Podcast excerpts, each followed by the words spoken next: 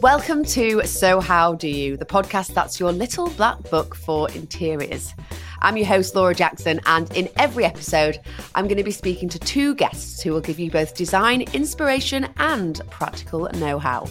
If you've listened to this podcast before, you'll know I love to discover and choose eco friendly interior options, whether it's using planet conscious paint or getting creative with reclaimed materials. But there's just so much more that we can do to make all of our houses more environmentally friendly.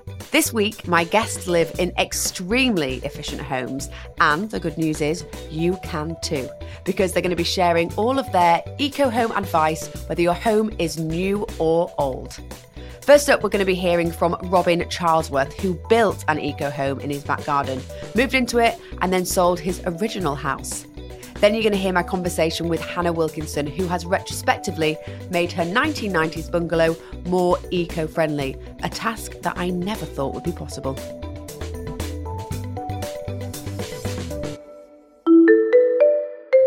Before we get into the podcast this week, I wanted to tell you about my wonderful sponsor, Wickes, who you're going to hear more about over the series.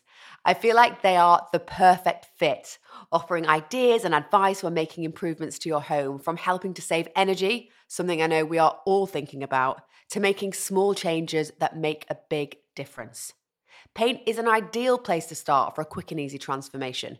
Refreshing those tired, scuffed walls will reinvigorate your home while adding colour and bringing a new level of style. Or maybe if you're feeling a bit adventurous, then you could tile your fireplace for a really cost effective way to transform a room and create a focal point.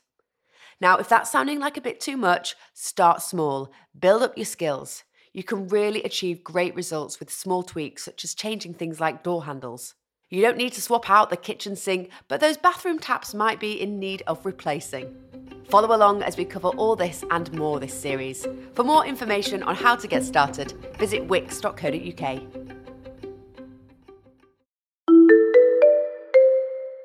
Let's begin with Robin. Robin knows all about eco homes, as in 2019 he built his very own in his garden. The project was such a success that it led him to setting up his own eco construction company, White Broom.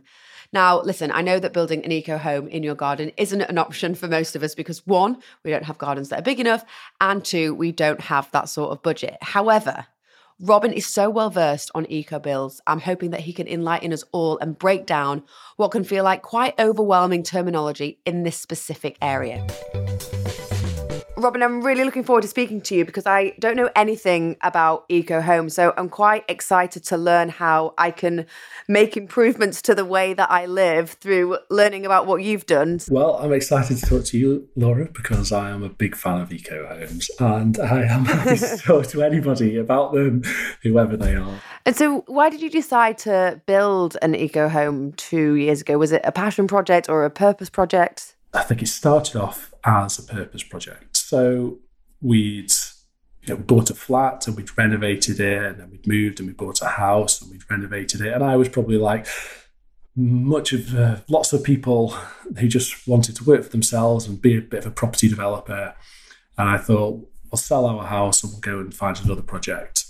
And what happened is 95 Robinson Road came up and it was something a bit different and it had a big garden and it had the potential to try and go for planning permission to build a house in the back garden. So we bought it and we went for permission to build a, a bungalow in the back. And it probably started out as a purpose project to try and make some money and potentially as somewhere to live. And I think probably through the process of designing it, talking to people, researching, it just turned into a real passion project. Not a labour of love, I think might be a bit tough to call it that, but it has turned into something that has really become something that I am really passionate. Uh, I said, did you know anything about eco homes before you started? I've seen Grand Design. well, as much as well as much about eco homes then as I know, because I think that's where my knowledge has come from television and bits of reading. I mean, watching Grand Designs and then doing your own feels quite scary. So, how did you even start researching? Yeah, I didn't really know anything about eco homes. And it's like anything, everything's on the internet. You've just got to know where to find it and you've got to know which sources to trust. And it's it was a There's a lot of research. There was talking to anybody I knew who in construction who might have done something similar, talking to my contractor.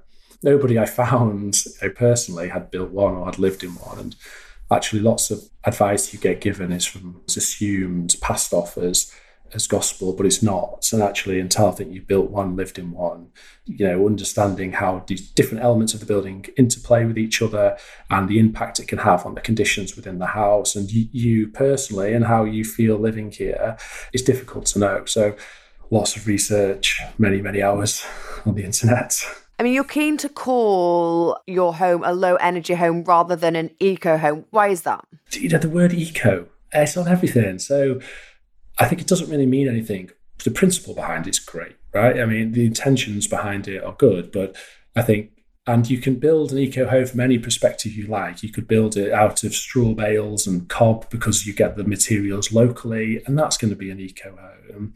But the eco home for me, the one that we built, the focus of making it eco was on low energy, sort of post occupancy or during occupancy. So we probably use a fifth of the energy that we used to use. And of that energy, we probably generate about 80% of it. So, in terms of energy from the grid, it's a fraction of what we used to use. So, I think what's really key about it is not that we've used a load of locally sourced eco materials, although we have done some of that, is actually it just has a low impact on energy use and a low impact, therefore, on carbon emissions. I mean, what sort of materials did you use to build your eco home, external and internal, and how do they differ, if if they do at all, to non-eco homes? Well, we built the structure from SIPs, so structurally insulated panels. So this is like the kits. These are the kits you see them all the time on Grand Design. You design it on the computer. It goes off to a factory. They manufacture it. They bring it on a lorry and they put it up in a few days. Like a kit build house, essentially. It is, yeah, it is, it is a kit. It is a kit, but you only get the structure. It's sort of, you're left with bare walls and a you know timber walls and a timber roof. But that process in itself is, you know, it's low waste because it's manufactured in a factory. It's made of timber the insulation is fully recyclable. So it's low impact on your neighbours when you're doing construction because it goes up in a matter of days.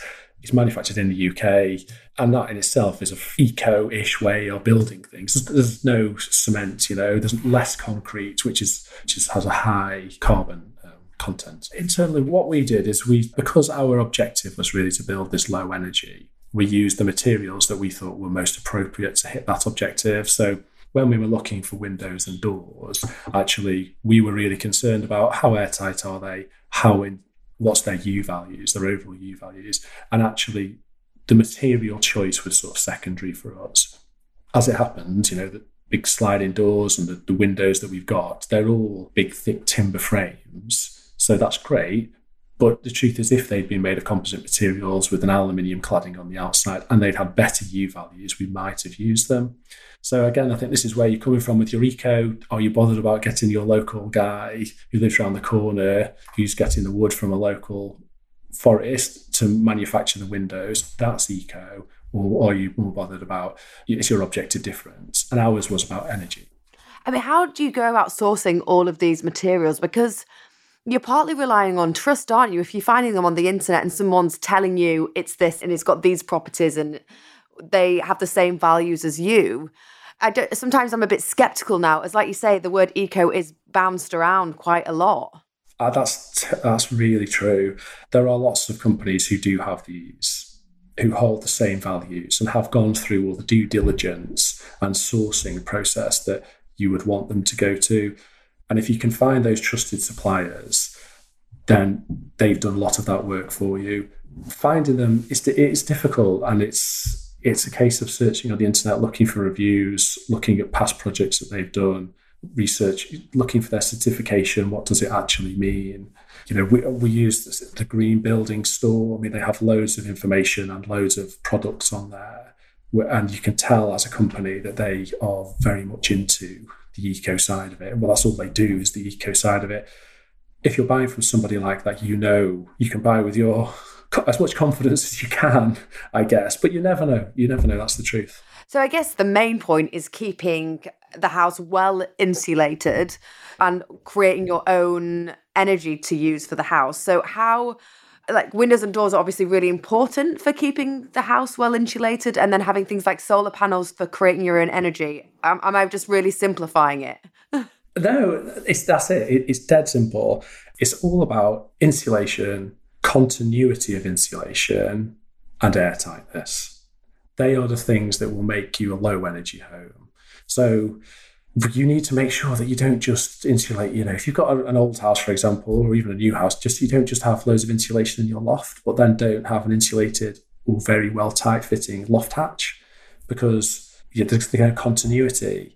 And you have to make sure where your insulation in your walls, you might have well insulated cavity wall, or you might have a SIPS panel or some overboard it with some insulation back plasterboard. That's all great, but you have to make sure that where that insulation meets the ceiling, or where it meets the roof, or where it meets the floor, there's a continuity of insulation there. And what you don't want is you don't want this gap, this thermal bridge where you get these cold spots. That can A, it just gets cold, but B, it will attract moisture and it will give you condensation and give you mold. I know a little bit about having a heat pump as well in a home that is low energy. Can you talk to me about why they are so important and what they actually do? Yeah, I mean, who's not talking about heat pumps? I mean, Jeremy Vine's got a section on it every other week, it seems. But I think just looking for the alternative to gas boilers is really difficult. And there's traditional alternatives, like electric alternatives, of you know these you're going to get modern sort of storage heaters and things like that. But other than that, or an, an, electric combi boiler. But other than that, it's difficult to know how to provide heating and hot water. So heat pumps are, the, are probably the future. If you wanted to install a heat pump in, say, your terraced Victorian UK home, can you even do that without it costing you a bajillion pounds? Yeah, definitely. You definitely can but it's a complicated equation. So it's essentially just a replacement for your normal boiler. You hook it up to a hot water tank and your central heating system. It runs around your normal heating pipes and it just powers your radiators. But it it runs at a lower temperature, so it might run at say 40 degrees instead of 60. And obviously, if you've got your radiators are cooler, you're going to need bigger radiators to provide the same amount of heat. So you might need to upgrade the size of your radiators if you don't have a pressurized system already and maybe you've got like plastic piping, whether your the joints in your pipe work are strong enough to take it, I've seen that before. And obviously, you need somewhere to put the heat pump. They do make a bit of noise, they can be quite big. So there's lots to consider. But the main thing, if you're going to buy a heat pump and you've got an old Victorian terrace house, before you do it, you need to spend money on insulation and draft proofing. Otherwise, it's going to cost you so much to run it that you're going to hate it. Mm. It's this, it feels like the situation where you, you say, "Oh, I've got mice," and they come around and they're like, "Yeah, because you've got holes all yeah. over. or there's like yeah. cracks in your floorboard and holes in your walls." So, um, yeah, kind of, yeah, that that makes a lot of sense. I, I feel like with everything that's happening in the world right now and cost of living, this all does sound quite expensive. And yes, we want to do the right thing. And yes, we want to contribute to the future of our planet. But right now, we are in a in a bit of a crash to be honest so like transparently how expensive was it doing your your home what were the most expensive things and maybe the the more cost effective options that you chose so if you want to build an eco house, it is more expensive than building a normal house. Everything is more expensive, not just to buy, but to install. Why is that? If we're trying to get people to make greener decisions, it's everything's better quality. So if I think about the windows, the you know we've got these nice patio doors behind us. They're timber frames, they're triple glazed, and they're class four airtight. So if you want that, they weigh 600 kilos and because they're class 4 airtight, they come as one unit. So the outside frame, the glass, everything is together. Whereas a normal, normally, they would come as a piece of glass, and then maybe you've got an aluminium frame and a couple of guys assemble them on site. But if you want the airtightness, you want the insulation, you want the thicker windows, then there's more stuff involved in manufacturing it. But not only that, you can't carry them you know, we had to have a massive crane to lift them over the house. We had to get a glazing robot to carry them down the garden. We had to have additional guys on site. So the whole thing, just to install those windows, not only were they more expensive to buy, they were probably about two grand more expensive to install. And that's repeated through the process. So if you want a green roof, the green roof costs about four or five grand just to buy this, the trays and the wildflower matting and things. You've got to have a stronger roof because that roof could weigh 14 tons when it's wet. So it's about four times stronger than it would be otherwise. You've got to have a thicker membrane to stop the roots going in. If it's airtight, you're going to need an MVHR system, which is a ventilation system. That so our MVHR and uh, so our ventilation and our heating system cost 30k. If we hadn't had that, we probably just could have got gas boiler and it probably would have cost us five. And that is repeated all the way through. But what I will say. Oh my God, I'm like, this is very expensive. what I will say is it's the wrong way to look at this. Mm. And you know I'm northern though, don't you? You love a, I love a bargain. So there's only so one way I. I'm looking at this. so am I. So am I. But so payback. I always hear the words payback. If someone's getting solar, they'll say it's going to cost me four grand to put solar on my roof, and it's going to save me 400 quid. It's going to cost. It's going to take me 10 years to get my money back. And I just think you are looking at this the wrong way. When else are you buying things based on their payback? when you go and buy your car, you don't think, well, I've currently got a 10 year old car. If I get a new one, it's going to do twice as many miles per gallon, therefore it'll take me this many years to get my money back. You don't, you go, oh, I'd like a BMW, but I can only afford a Skoda, but you know, it's plush and it's nice and it makes me feel and it drives well. That's how you should be thinking about it. Because once you've got these things in your home, it's not just for show and it's not just for me to virtue signal and tell everyone that I've got this great eco home when you live in it, it's a much, much nicer place to live. It's always warm. In the middle of winter, it can be snowing outside and you can wake up for a wee at two in the morning and our bedroom is 20 degrees and there's no heating on. We have never ever had the heating on in our bedroom. And that's not because, like you, I'm northern. I like it freezing cold. I don't. I love it nice and warm. And actually, there's a consistency of temperature you get in the house. And that's Obviously, there's low energy bills, which is great, but it's not just that, it's the comfort levels. It is like a different quality of experience you get living there. So, just to look at it in terms of cost, don't buy the BMW, buy the Skoda, and spend the money that you've saved on some solar panels and the battery and then live carbon free. I mean, yeah. You had me at the bedroom is always warm in the winter because I mean, when we all live in England, we know how cold and miserable it can get in the winter, and the fact that it sounds like it self regulates the temperature within the house, which is great. What are the tips and tricks then if we don't live in a carbon neutral home that we can?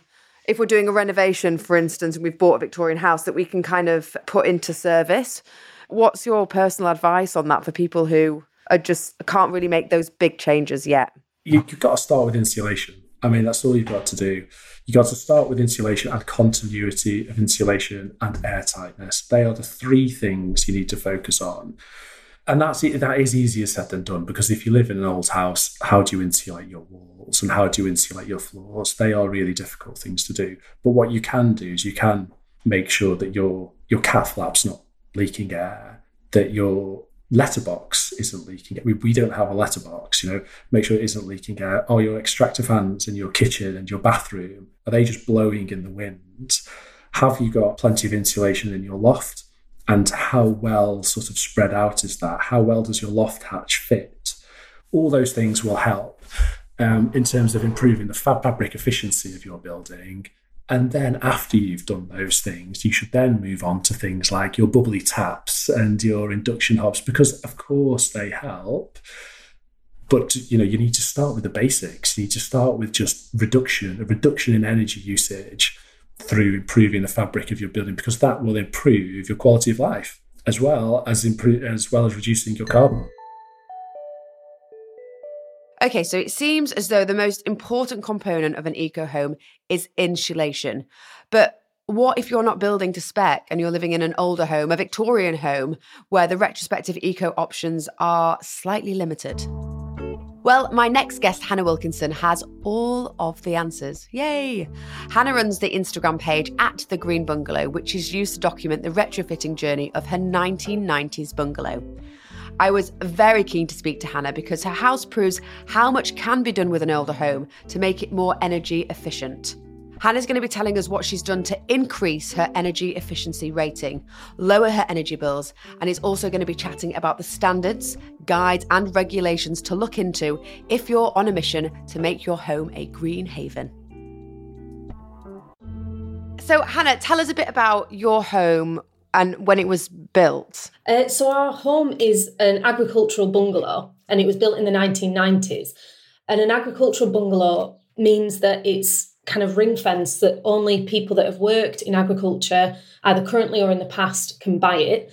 Um, so it was a property that was built by the previous owner. So it's only had one previous owner, and they built it as a retirement home.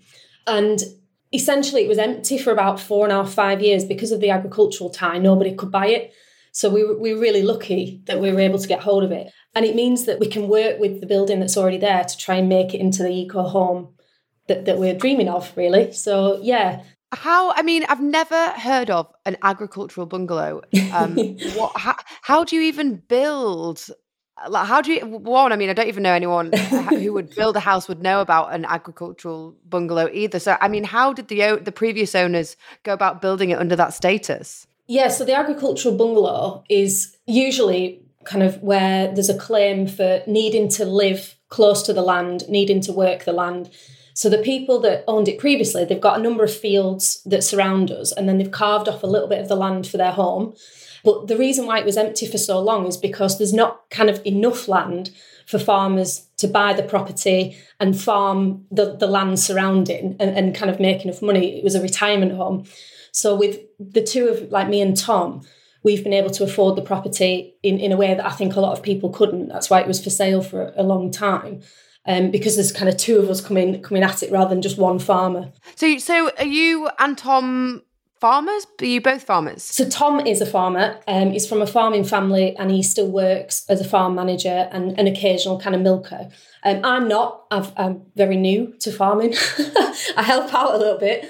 Um, but yeah, Tom Tom is is the agricultural one between us. well, do you know what? That is just so nice to hear because it's so hard to get a house now, and mm. the fact that you know, farming is not an easy career path. So the fact that it's given you a leg up to be able to mm-hmm. buy a house, I think is like is really lovely. Yeah. What are the benefits of retrofitting a home in this kind of eco way that you're doing it rather than building it from the ground up? I suppose the first thing is cost. So to build an eco home from scratch, it can be very expensive because you're using high quality materials. You usually have to consult some architecture that's informed in terms of green building. And essentially when what we're doing in retrofitting is we're taking a building that's already there. So we're not having to build a building from scratch. So we're saving a lot of money in terms of what we would have done to build from new. But we've also already noticed massive reduction in our bills just from retrofitting. So even if you've not got this kind of perfect standard um, of a green home, our approach is it's much better if there's lots of people doing eco stuff imperfectly rather than like two people doing it perfectly. You know what I mean? It's much better to do whatever we can uh, in whatever form that takes. So the, the joy of a retrofit is that you can do your own little bit in, in whatever kind of extent is possible. Um, if that means just kind of insulating your loft a little bit more, that's great. If it if you can afford to replace your windows with triple glazed, even better. But it's all about taking those steps um, our approach anyway is is to do what we can with what we've got, mm. knowing that we're never going to do it perfectly. So, in terms of the retrofit, we're informed by two key kind of bodies of knowledge. The first is the Passive House standard, and the second is the AECB retrofit standard. So there's these two kind of guides that people can find. You know, there's a lot of information out there if people want to have a look. The AECB is the Association for Environmentally Conscious Building. And that the reason why we've come to that is because my dad is part of that. So he is uh, an eco architect and he he's the kind of driving force of knowledge. We're very lucky that we can just kind of ring him and mm. say, Dad, you know, we need some info. But the AECB have put a lot of resources out there. So if anybody's interested, have a little Google, uh, look at the retrofit standard of the AECB, and there's a load of resources there that people can access for free. Um, they do do training programs as well if people want to kind of learn how to install stuff themselves.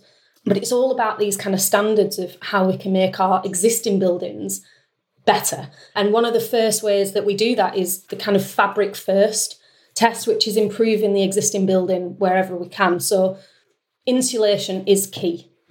like insulation is key. There's a reason why Insulate Britain are gluing themselves to the M25. Insulation is really important and it's a really quick and cost efficient way to make your home more energy efficient. Um, and it's all about reducing heat loss. So the more that you can make your home airtight, the more energy efficient it's going to be because you're not losing heat and you're also not letting the cold inside as well.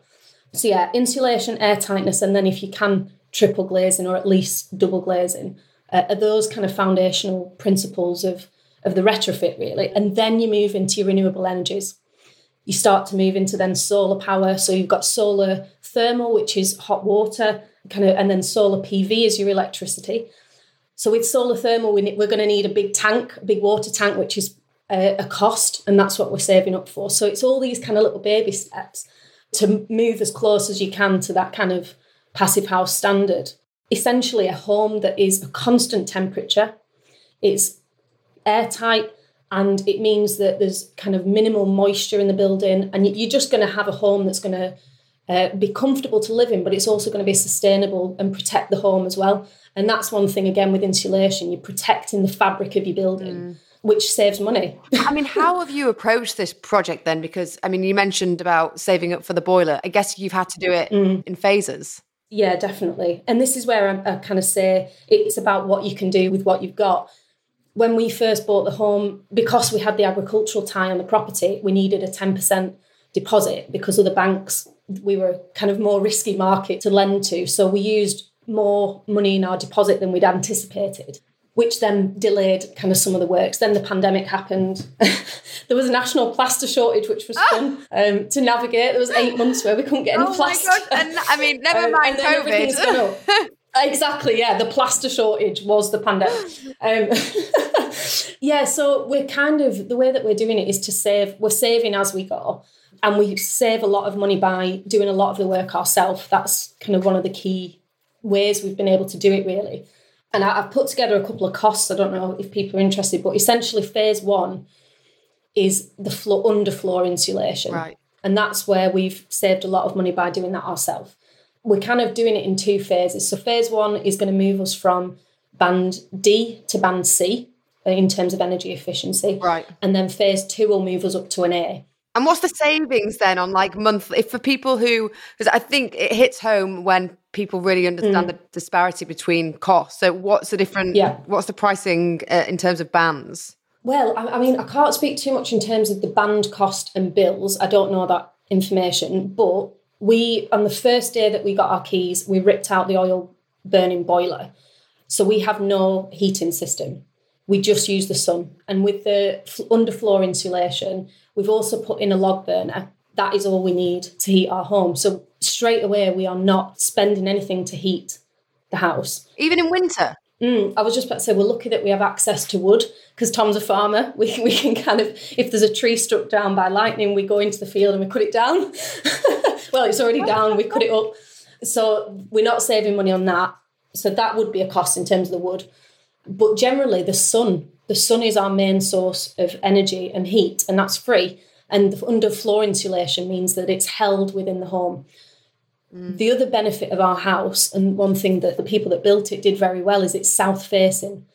Now, a south facing home is like the ideal energy efficient kind of starting point. It doesn't mean that you can't make your home energy efficient. If it's not south facing you can it's just it's optimal because you're going to maximize the sun's energy all day. When the sun comes out the sun comes through the windows and the floor insulation means that it's held within the property. And you can feel like you can genuinely feel it at night time. You come in and it's warm.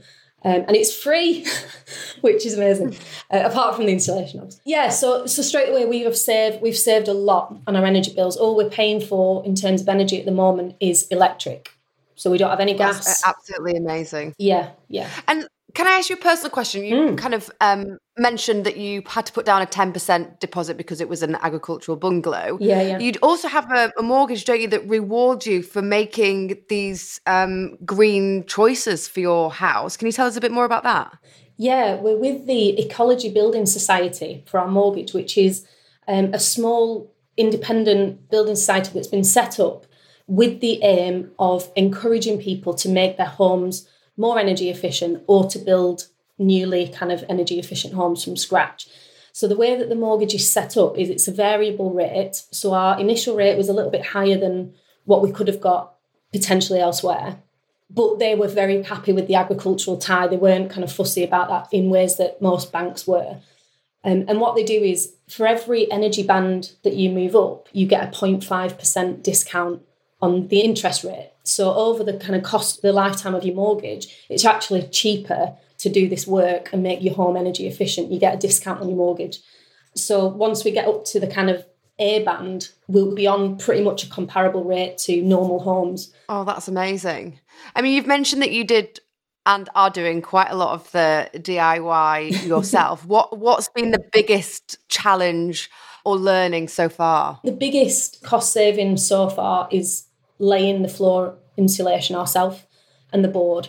And um, the actual insulation comes, it's like a 50 mil sheet that comes solid. That's quite simple to lay. You've just got to make sure that it's all kind of packed together, there's no gaps, and that it's all measured kind of as tight as you can to the walls and things. And then you have these boards, tongue and groove boards that lay on top. They're quite heavy, so you need two people. but that has, has been one of the best things we've done, I think, to do that ourselves. In terms of like where you are with budgeting, because like you're saying, laying the insulation, it's amazing that you've saved so much money. Was that because um, at the beginning you did set yourself a budget and you're sticking to your budget, or was it that you also wanted to do this yourself, the eco home? Yeah, a bit of both. The eco home, interestingly, both Tom and I have both come to eco homes from very different approaches and backgrounds. So mine's through my dad. For my entire life, he's been an eco warrior.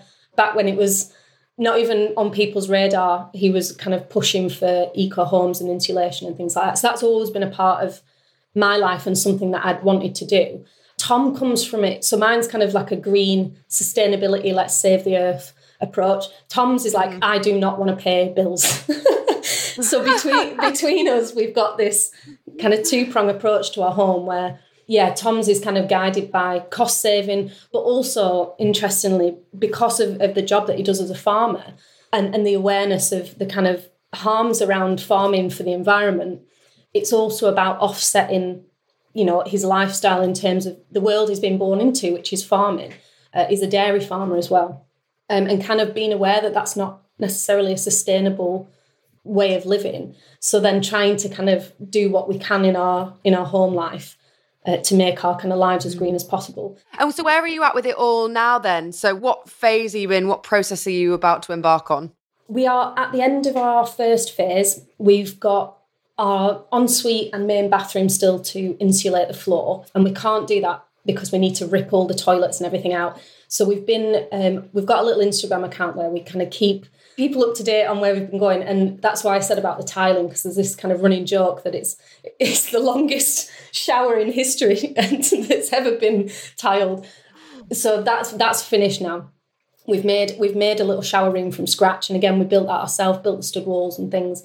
Tom, because he's a farmer, he does plumbing all the time um, on the farm, so he's managed to teach himself through YouTube to fit our shower. That's and amazing. Yeah, it, like it is. It is mad what you can do. And then we've got again part of sustainability. We've bought a lime scale filter for our house because where we live, it's really hard water, so it builds up really quick. So for the sustainability of our new shower that's taken so long to build, we've got a lime scale filter. So once that's fit, that's the kind of last bit that we need to do, and then we can finish off the floor insulation, and that'll be phase one complete. We've also part of that phase one is to replace all the bulbs with LEDs, and I think there's two bulbs left to replace, um, and then that's phase one. Then we can start kind of move into phase two, which is the bigger, more costly ways of kind of retrofitting. So that's about externally insulating the property, making it airtight, so creating an airtight barrier um, between the brickwork and this external insulation and then moving to kind of replace windows and doors with triple glaze and things like solar uh, renewables and things like that. And we will need a loan to do that. And we're going to do that through the Ecology Building Society. Because again, part of the mortgage is that, that they're keen to help you make your property as eco as possible. So yeah, phase one's almost done. What do you think the biggest expense is going to be? I mean, when you said windows and doors, that's mm. prompted me to ask this question because that mm-hmm. just sounds expensive. Yes, and it is, especially at the moment. And to be honest, we're kind of putting it off a little bit, um, knowing that stuff's going to probably keep getting more expensive. But there's a number of in- initiatives and incentives that used to exist. It would have helped the cost anyway. So things like government grants or cash back on, you know, the energy that you produce that goes back into the grid under the Conservative government, that's all been scrapped. Um, so we're hoping in years to come that that will return because that does really help people to do this kind of retrofitting work. But there is something that is good. There's a and people can Google this. If you Google installation of energy saving materials, the VAT.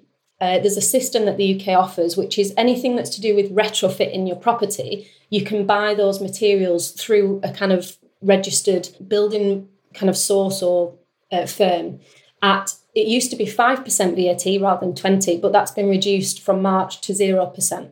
So there's a, a potentially 20% saving there that people can access. Um, and that's about claiming your receipts back. And that all That's helps. a great saving. Mm, yeah. So anything that you buy and and it extends with the floor insulation, because we've had to rip out the floor, we've had to rip out the kitchen, We've had to rip out the showers. So technically, those things are connected to the retrofit. Yeah, of course. I mean, that is the thing, isn't it? I think when people do hear eco homes, they feel like it's going to be expensive, and they are more expensive than ordinary windows and doors. Mm-hmm. And and why do you think that is? I think partly as with kind of capitalism in general, it's about like supply and demand. There's still not a majority of people that are kind of wanting these products. So they're still quite niche, I think, is part of the cost issue. The other reason is materials. Elephant in the room is Brexit. Uh, that has increased the cost of so much. Mm. Even things like our radiators, we needed to get, um, we, we've still not got them. We want one for our shower room. But the little thermostat that's like a an eco one that kind of regulates it, it measures the temperature of the room. That was going to come from Italy and we just can't get it. We can't get hold of it. So all these you know add cost on. But it, I think it is also about being smart as well. So if you are replacing your windows and doors whether you can do it all in one or, or kind of individually will affect the cost. So if you can save up and do them for example the green building store is a great UK based again they've got loads of resources uh, online that you can access they are able to give you a better price if you do it all in one. But equally, they're quite flexible, so you can say, I can only afford to do my doors at this point, but we want some windows, you know, later on. Is there anything we can do? And, and the lack of the lack of government support that's a big cost mm. with all that in mind then what what are the easy wins that people can kind of implement into their pre-existing homes what for you would be the easy wins that people can do now i think the easy wins insulation that is key Insulation is one of the best ways that you can reduce uh, your energy loss and, and save uh, money on heating and also prevent that kind of cold coming in as well. Creating kind of airflow restrictors on your taps are great. Turn your plugs off when you're not using them. Sounds simple, but it's so easy to just leave, you know, everything on. Like uh, my toaster, Tom always laughs. He goes mad. He's like, "My toaster's never on." all you have to do is flip the switch on. so yeah, anything that anything that has a light is using energy. You're spending money to light that light. So that's a little thing. Moving over to electric rather than gas is another uh, way that you can instantly, kind of very quickly change the consumption of your home. And then more kind of cheaper things about being an eco home, things like avoiding VOCs, which are volatile organic compounds in paints, things that give off toxins in the air. Uh, get rid of plastic wherever possible. That's when we bought this home. That was one of the big things in our mindset that we shifted. We were just like, we do not want plastic. So we just won't buy it. Lots of people get in touch with us. We're quite lucky through our Instagram that people get in touch and, and offer us things. But if it's anything to do with plastic, it's just a no. We're not going to bring it inside. What do you do when you do your supermarket shopping and the avocados come in that wrap? so annoying. I know it is so annoying. It, again, this is about you can't be perfect yet. There's no you. You're always going to have some compromises, but things like reducing single use stuff. So we have a lot of like material covers for food. Um, so we don't kind of use any cling film or foil. We just use material. Things like that are little wins. Uh, swapping wipes for washable things, using kind of wooden brushes to wash up rather than plastic sponges. Mm. all these little things. And it actually feels nicer as well when you took you know the kind of tactile thing of of wood and rather than plastic is actually really nice to live with as well. Mm. so yeah i think there's a, a few easy wins and, and, insulation i will keep banging on about is one of the best things that people can do. Get your loft ram it full keep it warm. If you, when it snows if you can see well if your tiles are straight away uh, visible when it snows, you've got a lot of leakage from your roof. oh no. okay. Well, well, uh, let's talk about like the interior kind of choices that you've made too. So, have you kind of with the same ethos with the retrofit? Have you thought about local independent artisans to get beautiful things for your home from? Yeah, we do, and and that's a key again, like part of our approach to this house is that in all senses we're trying to be as sustainable as possible. And so that sustainability means for us trying to buy uk based where possible to reduce kind of air travel for your products as well as supporting small business. We can get things quite cheaply of course from big companies and that is something that many people need to do you know and this is not kind of saying oh you shouldn't you know buy anything. If you can only afford to get things from these kind of cheap places great, but look after them. You know, make it so that you're not throwing them away. Uh, same with buy second hand. Yeah, buy second hand. You know, there's loads of like Facebook Marketplace is really good for kind of furniture, upcycling things like that. Um, so we kind of approach it as we only buy things now that we need, um, and not just that look nice. So things like decorating with things that you use, you know, rather than just kind of ornaments and things that might not necessarily have a purpose in our daily life, switching it up so that the things that you kind of display are what you generally use.